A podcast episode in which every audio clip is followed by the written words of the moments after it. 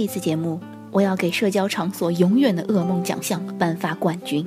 让我们一起用热烈的掌声恭喜理发店！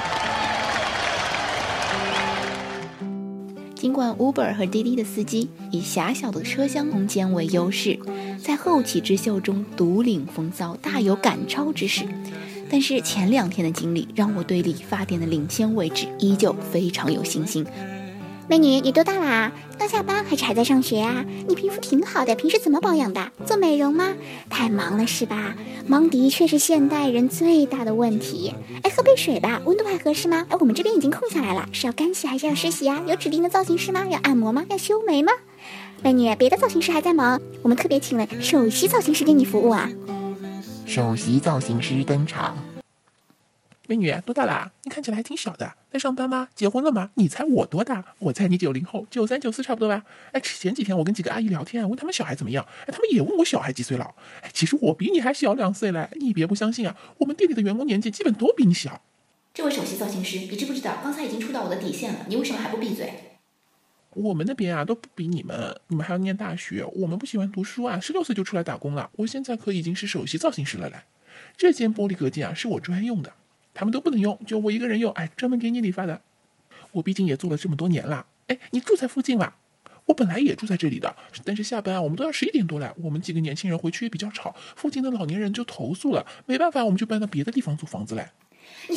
当然吵了，我已经快被你吵死了，你没发现吗？这么久都没回答你的问题，你就不觉得奇怪吗？你为什么还一个人讲的那么风生水起啊？能不能专心的剪头发？虽然我不是处女座，但是我的上升星座一定是处女座。我说就剪两公分，你刚刚到底剪了多少？别逼我强迫症发作啊！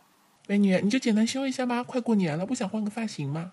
烫一烫，染一染，有没有会员卡？有会员卡的话还是很划算，打对折的哦。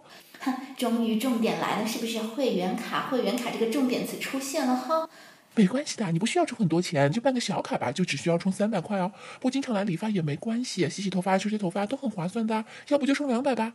哎，你这个头发需要护理的，哎，要不我顺便帮你做一下？真的不需要吗？再考虑一下吧，办个小卡很方便的，很划算的。哎哎，你要结账了，你要刷银行卡。我我们我们这边一般都是收收收现金的。哎呀，你反正都拿了银行卡了，要不就刷个一百办张小卡吧。哎，只要刷一百块，充一百块就可以了，特别优惠，真的是特别优惠，只给你的。神经病啊！对于我这样的社交恐惧症患者，进理发店之前都要给自己打好久的气，才能貌似平静的踏入这个整天放着奇怪的口水歌的地方。养了好长一段时间的长发，距离上次进理发店已经隔了半年了，一下子没适应，被问了个措手不及，以沉默回答所有的问题。但是我心中的怒火已经窜到了天际，你有没有发现？战略失败呀！应该一进去就和这些热情的店员玩，看谁能坚持不说话的时间更久。这个游戏，不过他们可能会故意输给我。好恼人呐！难道要摔杯子、砸镜子、撩袖子吗？这不是小公主应该干的事情啊！而且一旦闹起来，他们岂不是要说更多的话了吗？啊，我知道了，应该要装成聋哑人呐！天哪，我简直就是天才！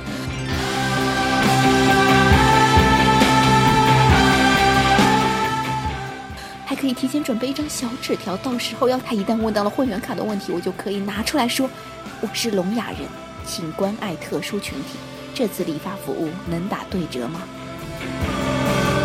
我为什么每次都是在事发之后才想出来解决问题的方法？下一次就要凭借老艺术家浮夸的演技，让他们通通闭嘴。